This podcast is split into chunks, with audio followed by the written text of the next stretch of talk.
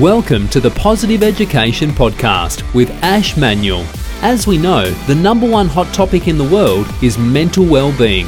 Ash has worked with close to 1,000 organisations impacting more than a quarter of a million people, including schools, sports teams, and businesses across 45 countries. Today, Ash is regarded as a global thought leader in positive education.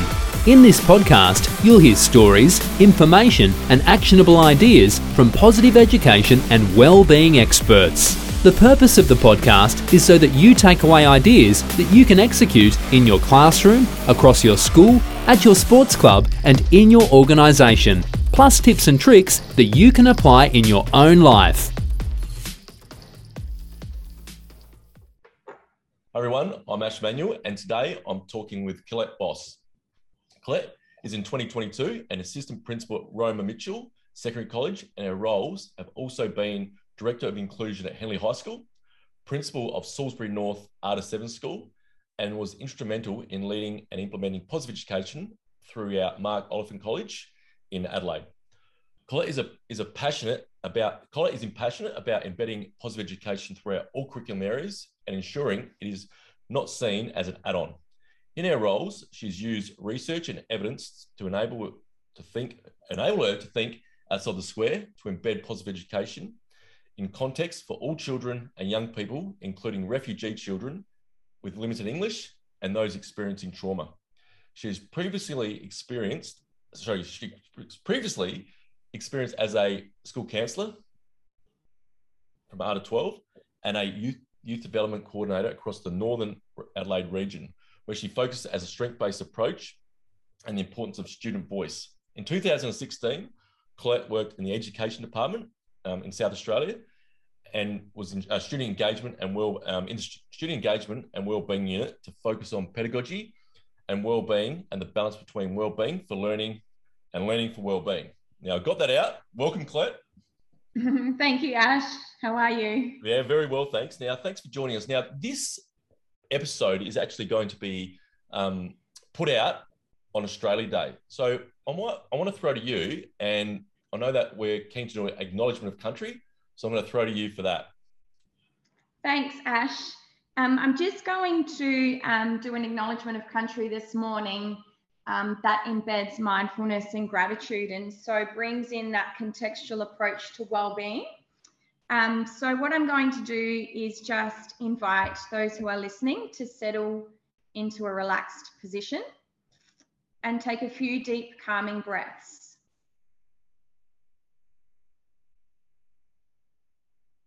I invite you to let your awareness move to acknowledge the Kaurna people. And as you sit here in awareness, take a moment to acknowledge both of your feet touching the floor, feeling grounded to the earth below, and reflect on the connection that you have right here and now to the land that we're meeting upon today. Below your feet, you are grounded to the traditional lands of the Kaurna people. Say to yourself for this I am grateful. As you sit here in acknowledgement, reflect perhaps on the drive that you've had into work. Or maybe reflect on the view that you have outside as you're working from home.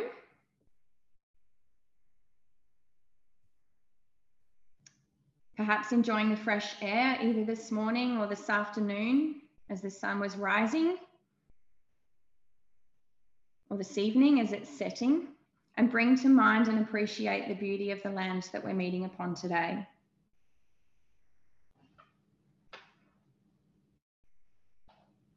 Acknowledge the land and appreciate those many walking tracks that your feet of yours or your children have had the opportunity to walk upon. And bring to mind all of the things that you can smell, taste, touch, see, and hear. And say to yourself, for this, I am grateful. Continue to breathe slowly and deeply and focus on the feelings of love, compassion, empathy, and forgiveness. And with your attention on your heart center, bring to mind the Kaurna people and acknowledge them. And bring them to your mind with a feeling of gratitude Feel the gratitude of the rich and the diverse region that surrounds us here in Adelaide, from wine country to mountain ranges to the outback, and say to yourself, for this, I'm grateful.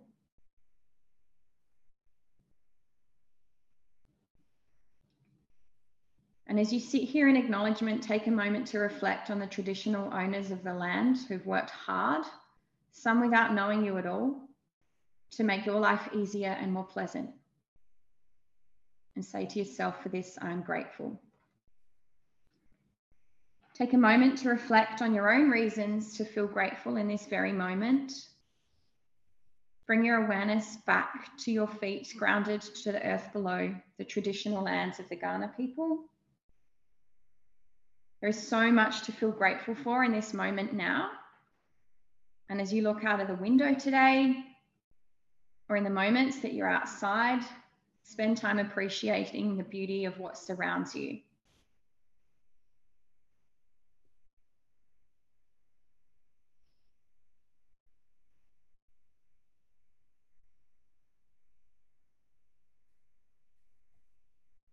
Thank you, Ash.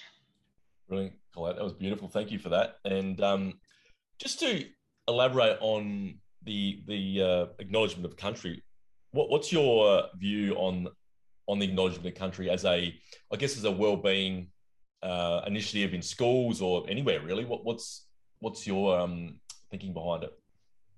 Um, so it's just hugely important to acknowledge the traditional owners um, of the land that we're meeting upon and um, to, in, to teach and to instill that within our young people, Ash, um, and and to embed a well-being approach and to allow our young people and and even you know our staff to sit and be grateful and to reflect upon what the traditional owners of our land have done mm. um, is just such important practice. Yeah. Um, and you know we we can acknowledge by by doing the traditional reading um, that that gets given to us, but to bring a purposeful approach and um, you know in schools to have those conversations with um, our Aboriginal workers um, to bring a, a, collaborative approach and a, a really purposeful approach um, enables our young people to have that learning and understanding. Um, but the, the way I did the acknowledgement of country this morning, and I did um, just to let listeners know, I did um, acknowledge the Kaurna people because um, I'm sitting here in Adelaide on Kaurna land, and I know you are too, Ash. Yep. Um, but to, to teach um, about um, the different landowners and the importance of land. And, you know, the Kaurna people were um, here on the Adelaide Plains. Um, but the reason I did the type of acknowledgement of country I did with a mindfulness approach um, just gives time. Um, it allows children, staff, one another um, a moment to pause mm. um, and just reflect and, and have that gratitude.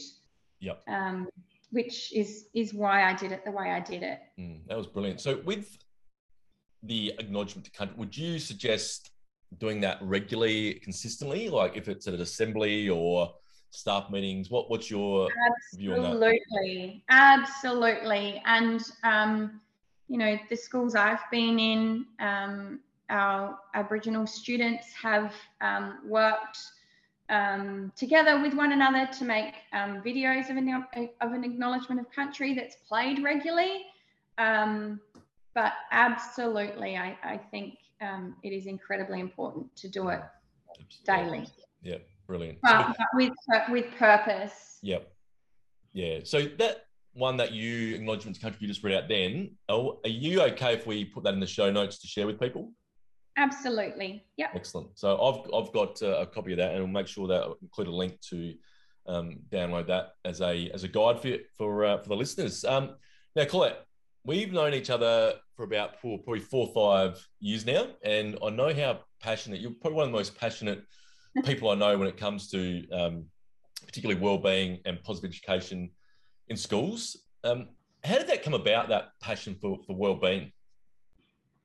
Oh, Ash, yeah, I am, and I know that we only have a short amount of time, so um, I'm just, you know, I heard this quote um, from the World Health Organization, um, or a piece of research, really. Yep. Um, that has really resonated with me, um, and you know, the World Health Organization predicts that by 2030, which mm. really isn't too far away, depression's going to be at its highest. Yes. Um, and for me, who um, is initially an early years educator, I think, and now a mum, I think, what does that mean for our young people, you know, of all age? But what does that what does that mean for our receptions? Um, and you know what does that mean for us as teachers and mm. and how can we support this and instill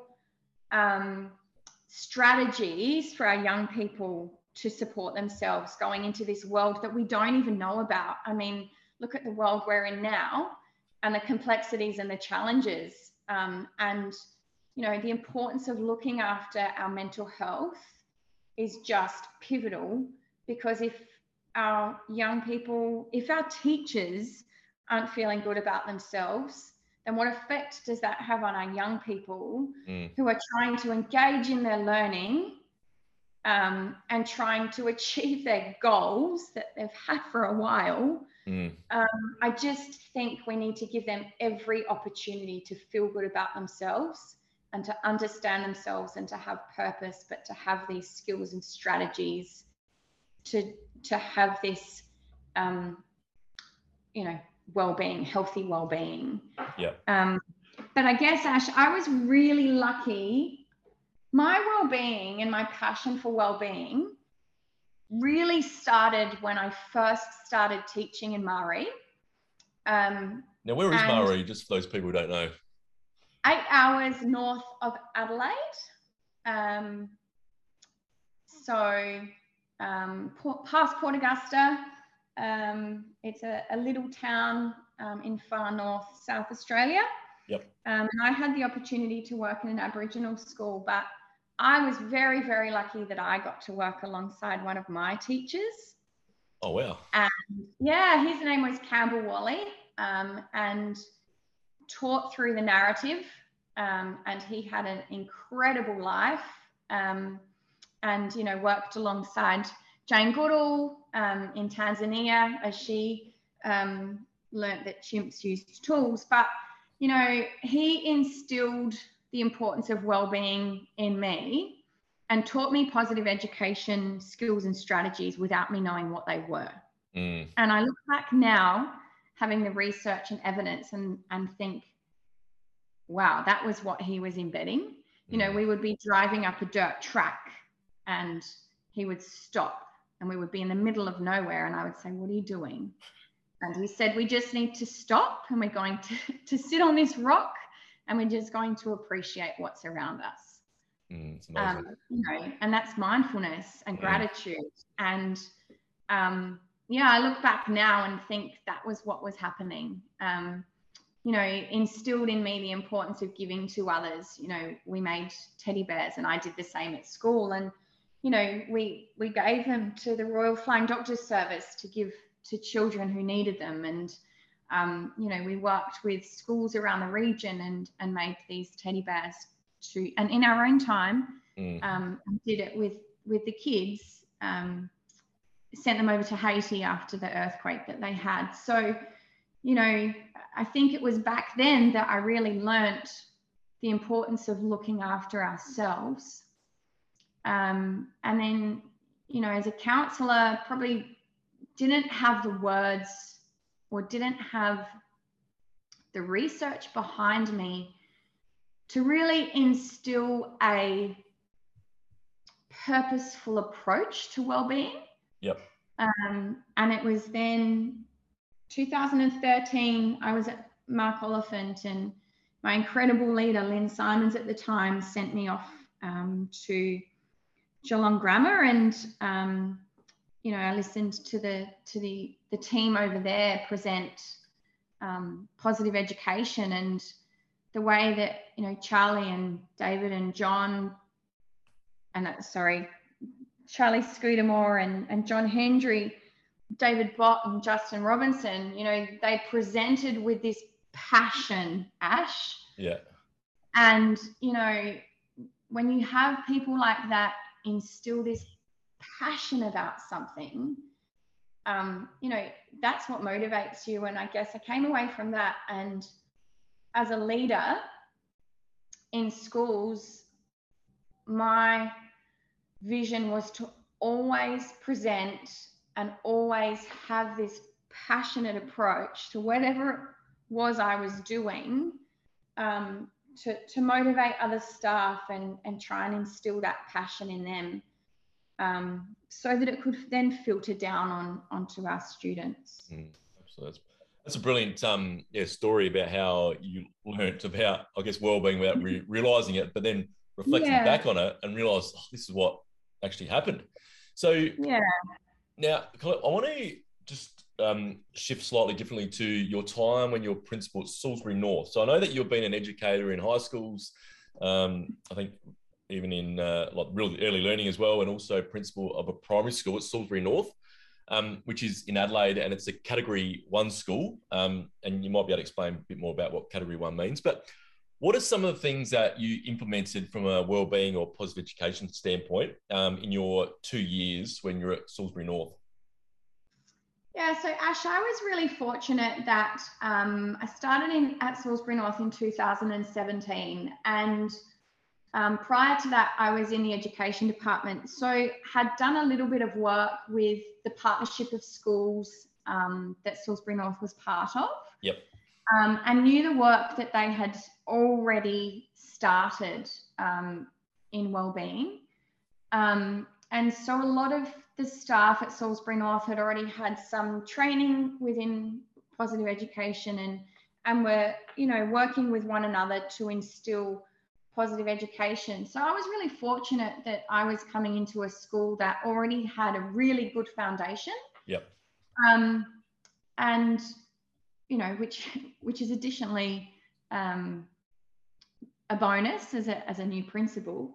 Um, and you know, I just want to acknowledge that that the staff at Salisbury North are just so committed. Um, and so, I, I, guess coming into a new school, um, it's about learning, um, listening, and building positive relationships. Yep. Um, and and that's with the staff first and foremost, and then with with the community. And so, um, Salisbury North is an incredible school um, and has just such diversity. Um, when I was there, I had an intensive English language centre. So um, we had a number of students who um, were at the school learning intensive English um, and from a refugee background. Um, and so ESL um, we had um, high numbers of um, Aboriginal students as well. Um, but, you know, first and foremost, it was about, yeah, when I went there, it was about listening and learning. And so, you know, for me, I, I probably mentioned before when, um, you know, I spoke about this passion for POS Ed, um, or passion for, for well-being, I guess. You know, for me, it's never been about coming into a school and mandating it. So, you know, I, I think there's so much pressure on teachers as it is, Ash. Yeah. Um, to come in and say, well, here's something else that we're doing, just adds this other element of pressure. And so that's why I guess I have this approach to, to coming in and being passionate and trying to motivate and work with our staff about why it's important and bringing in the research and evidence to, I guess, have that purpose behind why well-being is just so crucial yep. so that staff can then have that passion and you know go off and do some of their own learning and you know, that's all I've ever done, Ash, is, you know, learn from others and ask for advice. And, you know, my biggest motivator and my biggest mentor has been John Hendry, who was the director of wellbeing at um, Geelong Grammar. But John, you know, I probably stalked him for a while. Um, you know, he came out to mock and then, you know, I, I pro- would just ask questions and which is what you want to instill in your staff. Yep. And then really what you want to instill in the kids. Um, it's no different. And so, you know, I, I don't have all of the answers, and I would always say that to our staff. Um, but we can look for them together and we can do that with the kids as well. Um, but you know, John was always there as my go-to. Um, and I guess one of the first things, um, you know, he spoke to me about, and one of the important things in embedding in a school is the importance of relationships. And we talk about relationships all the time, but do we explicitly unpack the Mm. elements of a quality relationship? Yeah, good point. Um, and I just think, well, you know, the, the AITSL standards and all of that talk about relationships, but let's unpack them and what does it mean to have a good, healthy relationship? So, um, John um, talks about how giving underpins relationships and the elements of a quality relationship. Um, and there's five elements of a quality relationship, Ash, and that's trust, forgiveness, integrity, hope, and compassion. Yep. And so what we then did at um, Salisbury North, and I'll, I will acknowledge Ali, um, who, who's one of the primary teachers, but Ali worked with her students to um, unpack that um, for primary students. And so we talked about what does it mean to be a good friend Yes. um, and how good friends can give equally to a relationship. And so we talked about um, trust, meaning having faith in one another, um, that forgiveness is needed for friendships to move forward. And forgiveness is just so important, Ash, because, you know, it's not about, if we make a mistake, it's not about making our young people give an apology because that doesn't really mean anything. Mm, yeah. Um, you know, forgiveness is about giving for yourself. And so you need to forgive you first. Um, and that would be what we would teach and embed um, to our students. Um, and I guess, to just as an aside,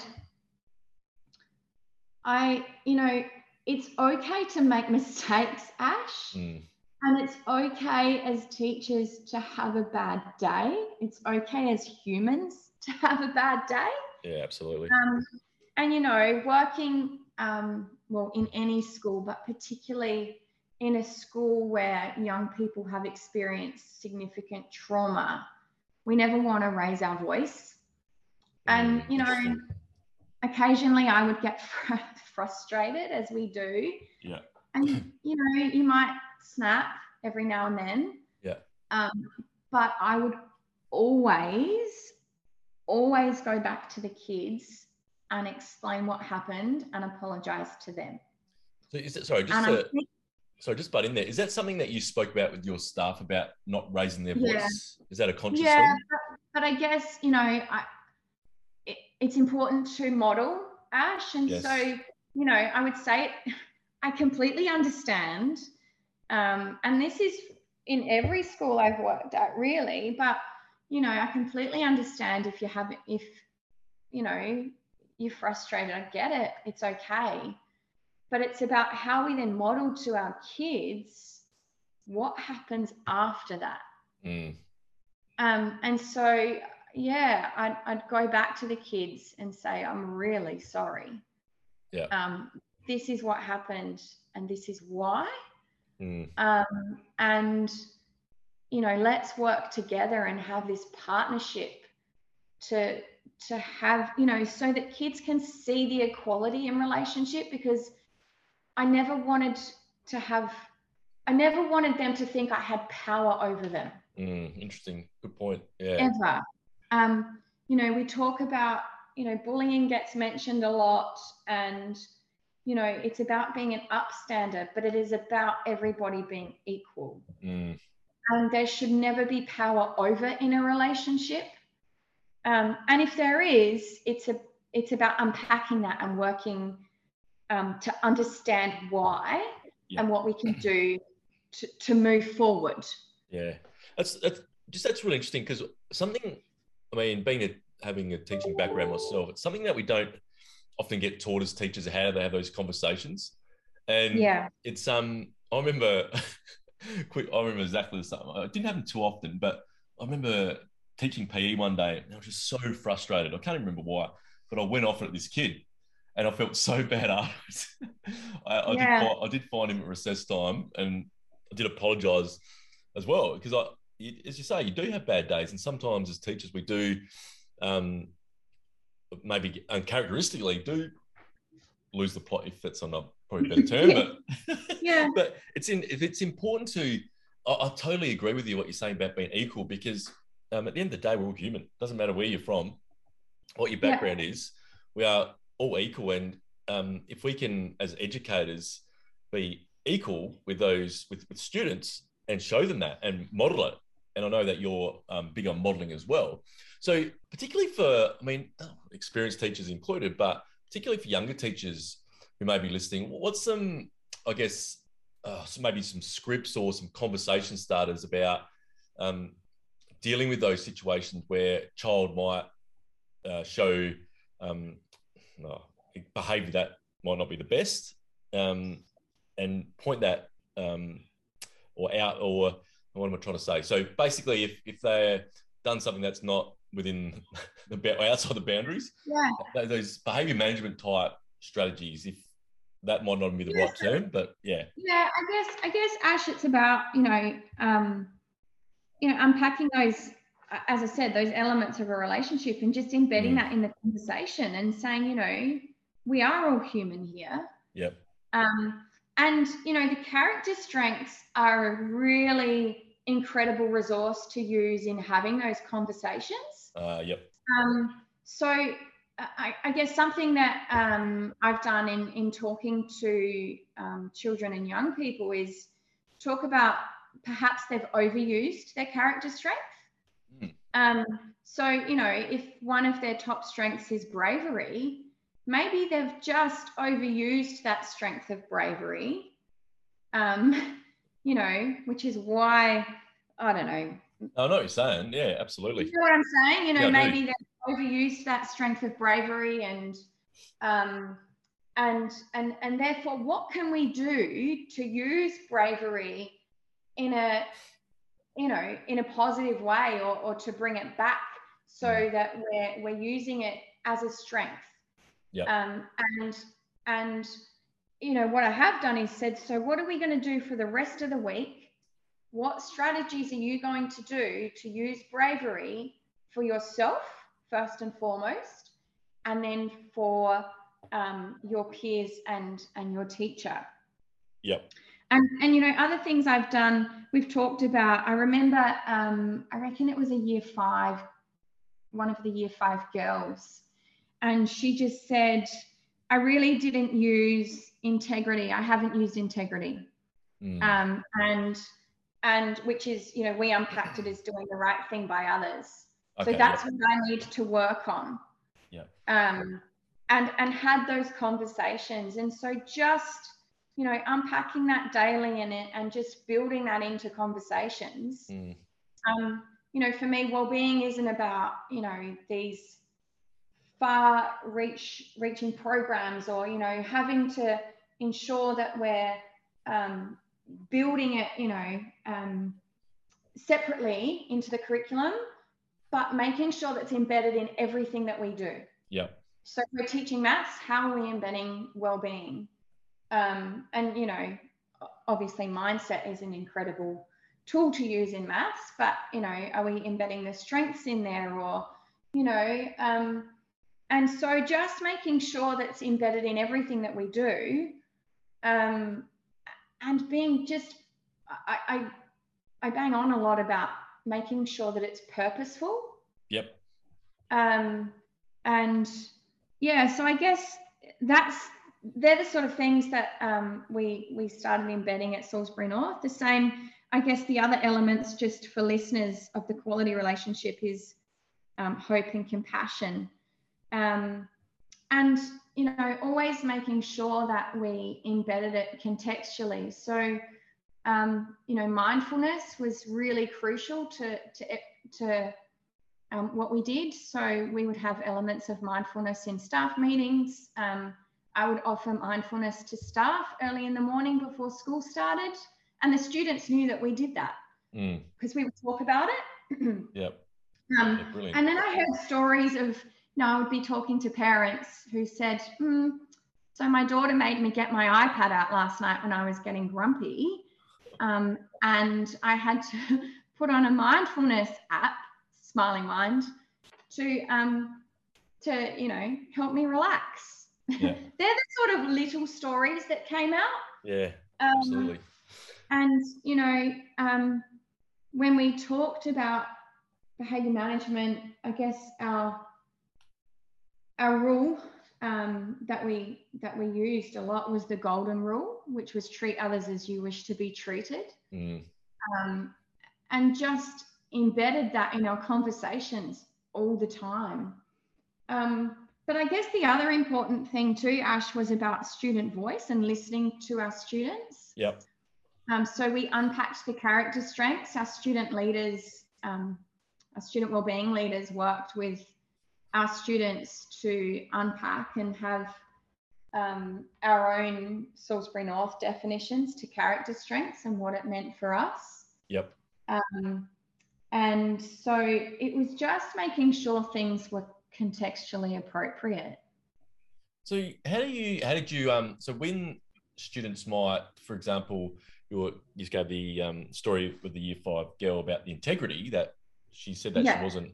So how, how did, how did the kids how, how did the students find out what their character strengths were? What what did you do to um Oh to be completely honest, Ash, being a primary school, Yep. Um, some of our upper primary students did the VIA survey.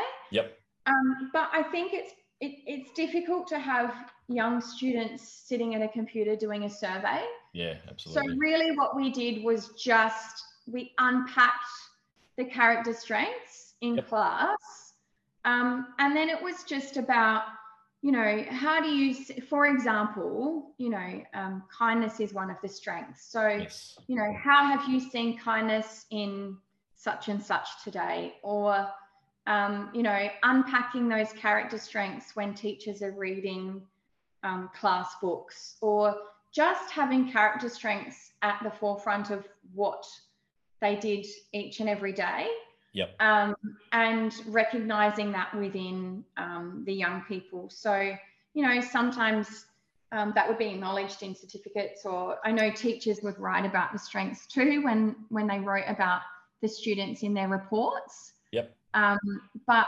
uh, yeah, we probably didn't survey um, the students using the actual VIA yeah, um, survey cool. until they were older. Yeah. Um, and it, I, I probably wouldn't do it until they were in year seven but you know to just embed the language as part of you know daily routine mm. um, that's really all that's needed and it was yeah. the same with those elements of a quality relationship and um, the same with um, you know the golden rule of treating others as you would wish to be treated it was just part of the conversation and Yep. Um, that's how you instill it within our children and young people. Mm. Yeah, and I, I love yeah, I massive on student voice as well. And do you have when the your well student wellbeing um, committee or, or group got together? Did they? You mentioned about unpacking um, the character strengths. So did they come up with like say five character strengths that they'd like the like school to be um, based on, or how, how did that work? Oh, so they actually spent quite a bit of time um, and unpacked all 24. Yep. Um, and just, um, you know, that was the language that they used. So just, you know, because it's a primary school. Yep. Um, so, for example, you know, curiosity, they spoke about being ready to learn new things whilst questioning the world around you. Yep. um, you know, perspective, examining different sides to situations, people, and places. Yeah. Um, bravery, not being afraid of trying new things and standing up for what you believe in. Um, so yeah, they just spent time, and then that was then built into um, yeah the behaviour policy and Ah, cool. Yeah. um, yeah, just that was- then part of everything that we did. Yeah, that was my next question. So, how, so once they unpacked those 24, so they got um, embedded into the behaviour management policy. Were they were they visible around the school as well, like in terms of posters? Absolutely. Yeah, Classrooms? absolutely. Yeah. Every classroom had them up and about. Yeah. Um, and, you know, teachers did things like um, recognizing strengths and students looking for strengths in others. And, um, you know, something that we did at Mark Oliphant, um, Ash, was we called it love bombing. Um, and we would get a, a student to kind of sit up the front in front of the whiteboard um, and the other students in the class would kind of write kind things behind them or, or write the strengths that they see in them behind them and we'd take a photo and they could then take that home oh, brilliant. um, Yeah. yeah little things like that that you know then if students are having a bad day Yep. so if you've got that photo of what your peers have said about you and that young person's having a bad day that's what you pull out and you unpack Ah, um, brilliant. Yep. you know, things like um, getting the students, this is probably for upper primary and secondary kids. Um, and, and part of what we've done in transition processes is getting the kids and even the parents to write about their students at their best. Um, and, um, you know, then you can kind of see the strengths that the kids are using when they're at their best. Mm. Um, and again, that's then what you pull out when that young person's having a bad day. You know, this is what your parents wrote about you, and this Yep. is what you've written about yourself. Yeah. Um, so let's actually focus on your strengths here, um, and and how can we move forward from how you're feeling. But I think Ash, it's important to acknowledge that it's okay to have bad moments Oh, absolutely. and it's okay to make mistakes and it's okay to feel sad or angry or Yep. frustrated. Yep. Um, I guess when I first went into the the world of positive psychology and came back and presented to staff, I think they saw me as a bit of a hippie who just meditated and was happy all the time and Yeah. and that's not the case. And it wasn't until I probably stood up and reflected and said, this is not what positive psychology is about. Because if we were, if we're looking at a language languishing to flourishing scale, and if you're sitting on a 10 all the time, Yeah. you are not actually coping well, really. Mm. um, you know, so um, positive education really is about acknowledging when you're having those bad moments Yeah.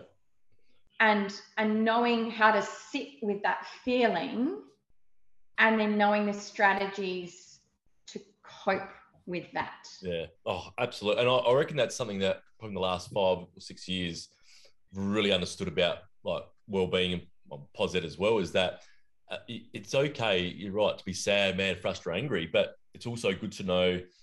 Like once you do feel that, I guess acknowledge that, and then what what can I do to make myself feel better, or how can I help Yeah. someone else feel better?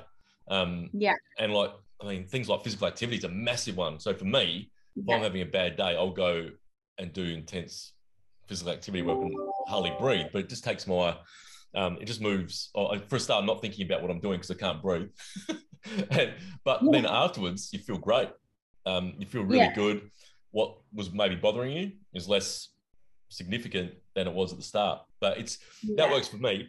But what works for me might not work for somebody else. So it's important to find what does work for yeah you. Yeah, exactly which is why you know teaching those different strategies Yes. you know Yeah. mindfulness so for example you know a story was uh, i had a class i think they were year ones reception year ones and it was the intensive english language center so esl very limited english and uh, vicky the teacher was teaching them um, mindfulness Mm. um, but she did it using a feather Um, and so they would blow the feather and feel the feather and see it going up and down when they were breathing. Mm. And then it was just building on to that each time they did it. Um, but it was a couple of weeks later, one of the students picked herself up and took her to the corner and did some deep breathing. You know, that's a five year old, Mm. six year old that, you know, understood when to use it, took herself away, and then brought herself back to class Mm. when she's ready. Yeah, that is amazing. It's Yeah. um, yeah, it, and it, and you're right. It's it's showing um, or modeling strategies that students can use and find out what works Yeah. best for them. Because what they don't, what you don't know, you don't know. So it's about Yeah. exposing them to different things, not telling them you've got to do this, but showing them, say, this is something to try, or this is something you can give Yes. have a go, and then um, I'm sure that one or two things will work for people the more you, more you show them. But it's um yeah very individual, but it's um so it's such an important thing to show people how to, uh, or particularly young people how to um overcome challenges or disappointment or sadness or whatever it is. But um yeah, now we'll, we'll keep moving to um, conscious of time. So going into your, I know that you're about to start at a new school, and I know you touched on this before briefly, but I just want to expand on it because um, being uh, I haven't seen it too often, but every now and then you'll see a leader or a teacher coming to a school. I don't know if it's an ego thing or what it is, but they'll come in and try to stamp their authority authority on a class or a year level or, or a school straight away, and it can rub um, staff and it can rub parents and kids up the wrong way. So going to a new school, what, what what's something that you could recommend, or what's something that because I know that you've started at, um, at a few schools before, but starting this year, what is your approach going to be going into a, a new school, which is actually a totally new role as well, I believe. Yeah. Yeah. So, um, I, I guess yeah, as you've said, Ash, I've, I've moved um, from a number of schools, and you know, if, for me, that's about um, learning in different contexts, um, Yep. and and me um, being a learner as well. Um, and so for me, first and foremost, it's about relationships. Um, and so, you know, coming in and um, learning from the staff that are already there. Yep. Um, you know, for, for people going into a new school, whether they be a teacher or a leader or a principal, um, you know, there are already incredible things happening in our schools um, around our nation, really. And so I guess one of the mottos that I've used since Mark Oliphant really is starting from what's strong and not from what's wrong. So, Mm, you know, there are already incredible things happening in sites, and it was the same when I went to Henley. Um, let's let's go into a new place. Let's listen to the staff that are already there, and let's build on the strengths of what the site already has happening. yeah. Um, and so, for example, at Henley, you know, it's about for me going into Henley. Um, Eddie, the principal, um, was very strong on the values of the school, which was to strive to seek and not to yield. So for me, before I went in there, it was about me learning those values and then perhaps looking at what positive education or well-being elements sit within to strive to seek and not to yield. Um, and then when I could then have conversations with staff, um, it was about weaving um, the well-being elements into those values. Yep. So um, again, it's that whole contextual approach. Um, and so that's kind of what I did when I went into Henley. Um, but for me, when I when I move into Roma Mitchell, it will certainly be about learning from the leaders and learning from the staff, and also learning from the students.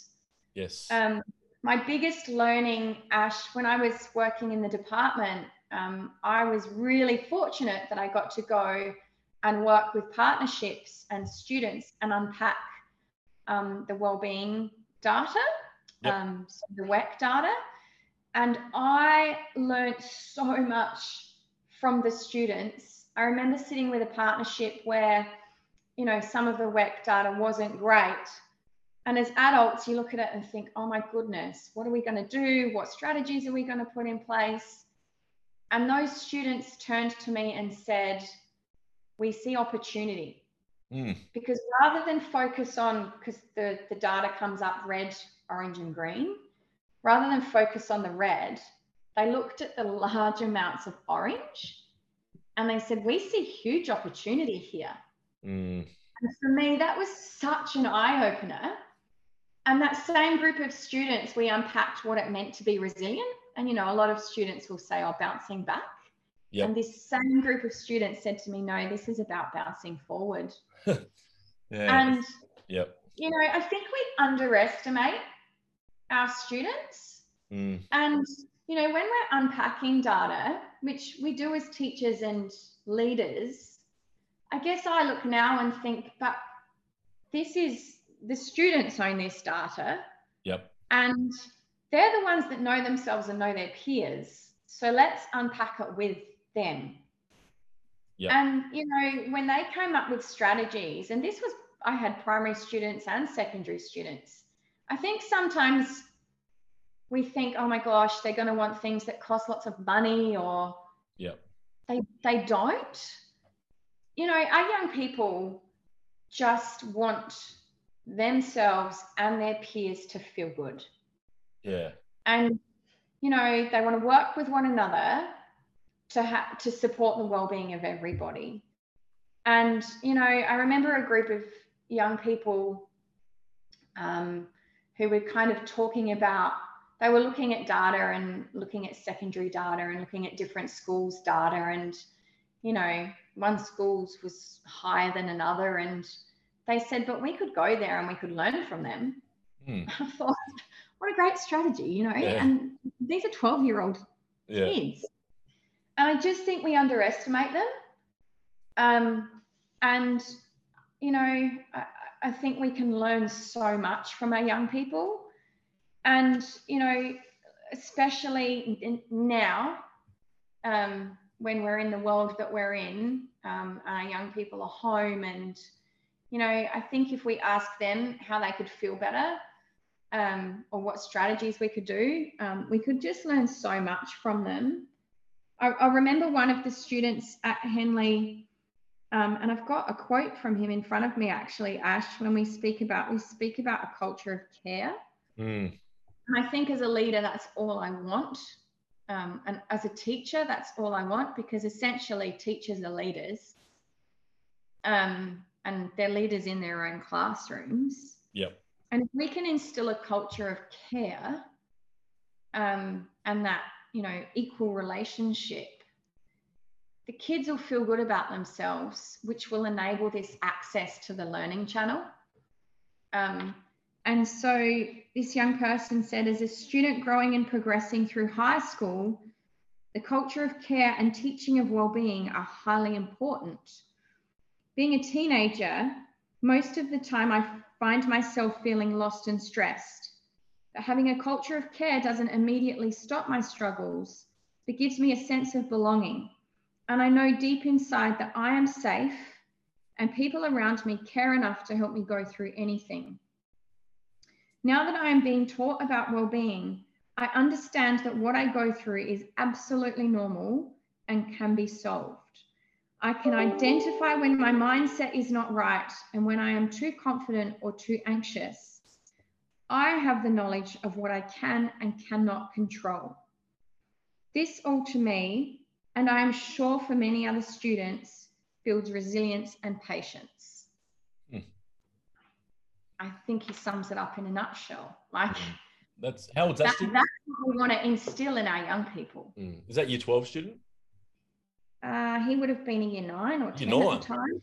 Gee whiz. I don't know if I, when I was in year nine, I don't think I would be writing something quite, Yeah, is year- uh, maybe maybe year 10, yeah. but definitely wasn't a year 12 then. Mm. Yeah, So Yeah. I'll- from listening to that, that's a lot of self-awareness, isn't it? That um, absolutely. particularly absolutely. understanding, yep, that understanding when he gets too confident or Yeah. low self-esteem, like that's Yeah. really good. And, And, that's and if, we can, if we can instill that self awareness, Mm. you know, if for our primary students, if they can acknowledge when they've made a mistake, from that they can move forward. Mm. You know, and if our secondary students can acknowledge when they're feeling stressed Mm. and and can have tools and strategies to cope with being stressed, Mm. because essentially they're going to get stressed as adults Absolutely. we get stressed you know Yeah. but it's acknowledging when you feel that and then having the tools to cope with that Mm. and move forward you know i use that language a lot about moving forward Yep. um but Yeah. you know it's those tools to move forward Mm, absolutely. Um, yeah, it's interesting concept that moving forward because traditionally we hear bouncing back, but um, a guy called um, Sam Cawthorn, he, he's written a book actually called um, uh, Bounce Forward because he Ah, he lost his um, uh, lost an arm in a car accident mhm. and he he um he realized that he didn't want to bounce back. He wanted to bounce forward because that was his new new way of life um yeah. and he wanted to bounce forward from that. So he actually wrote a, a book on it um and that's his catchphrase um bounce forward so Wow. it's a really interesting concept um and i yeah really can resonate with that as well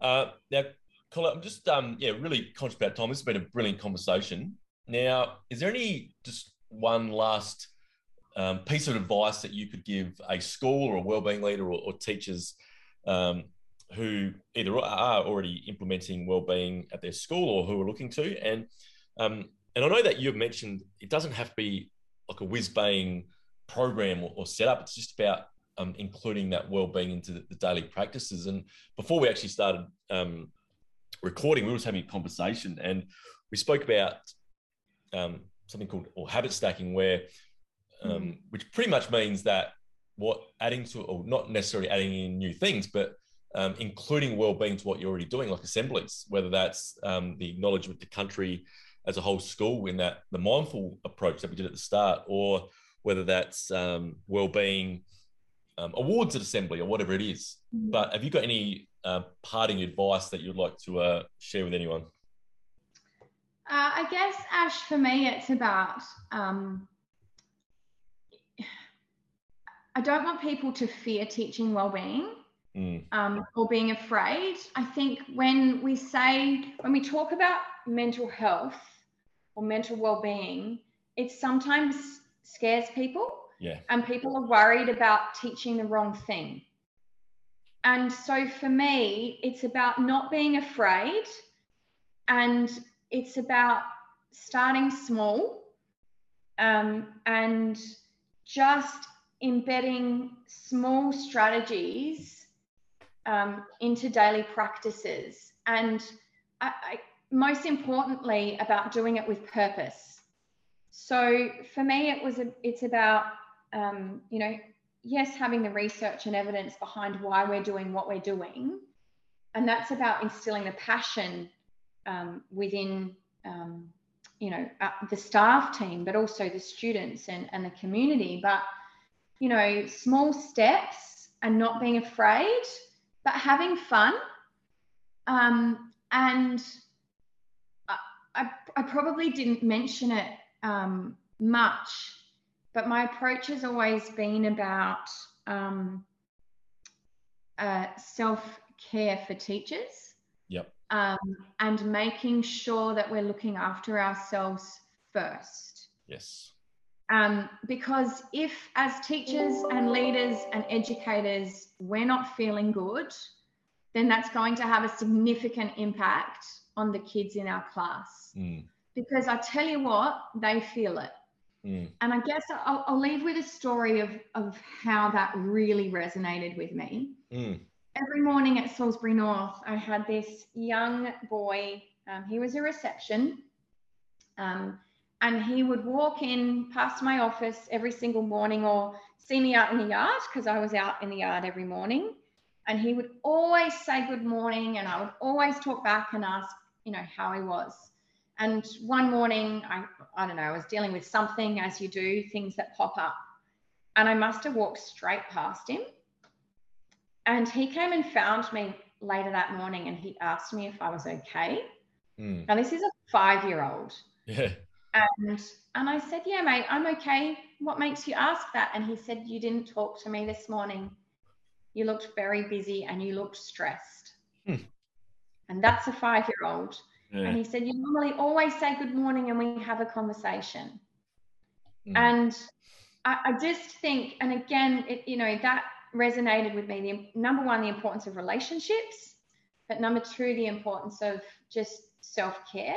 Mm. Um, and I probably, on reflection, I could have said good morning and said, you know, I'm just have to go and do something. I'll come back and have a chat to you. Um, and again, you know, reflection is important. And, you know, it's okay to be busy, but it's also okay to stop and take a breath because Mm. things can wait. Yep. So I guess my other parting message, I've got plenty, Ash, is, you know, to me, that's why mindfulness is just so important because it teaches the power of presence Yep. and teaches the power of the pause. You know, teachers have always got things happening, principals have got, you know, parents coming in, and it's the same if you're a parent, you know, things on the go all the time. You know, people can wait five seconds Mm. and and that was probably my biggest learning um, at Salisbury North and what I've taken into um, Henley and will take through um, to Roma Mitchell is things can wait. Mm. Yeah. Even if it's five seconds, you can stop and you can pause and you can breathe because that gives you time to think about what's going to happen next or Yep. the conversation that you're going to have next. Um, nothing is too important to stop, firstly, for yourself, Yep. but then secondly, for others around you.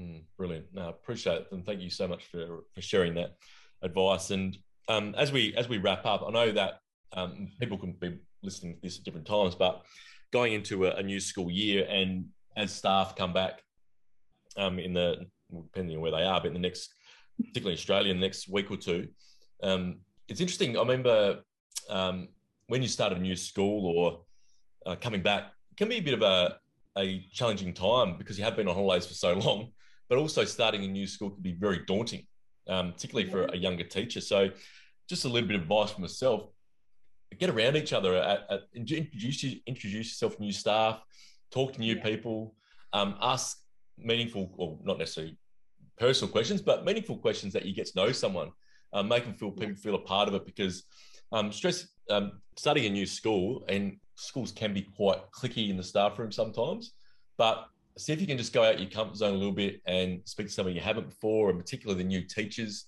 because it, it goes a long way to um, making feel, people feel welcome and building that strong um, caring culture as we spoke about um, particularly amongst staff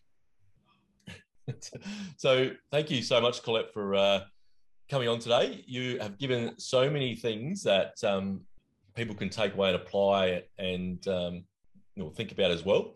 And thank you so much for uh, joining us on the Positive Education podcast today. Absolute pleasure. Thank you for having me, Ash. It's been lovely talking about well-being. Absolutely, no worries. Well, um, thank you, and we'll uh, we'll see. Back to everyone. We'll see everyone later.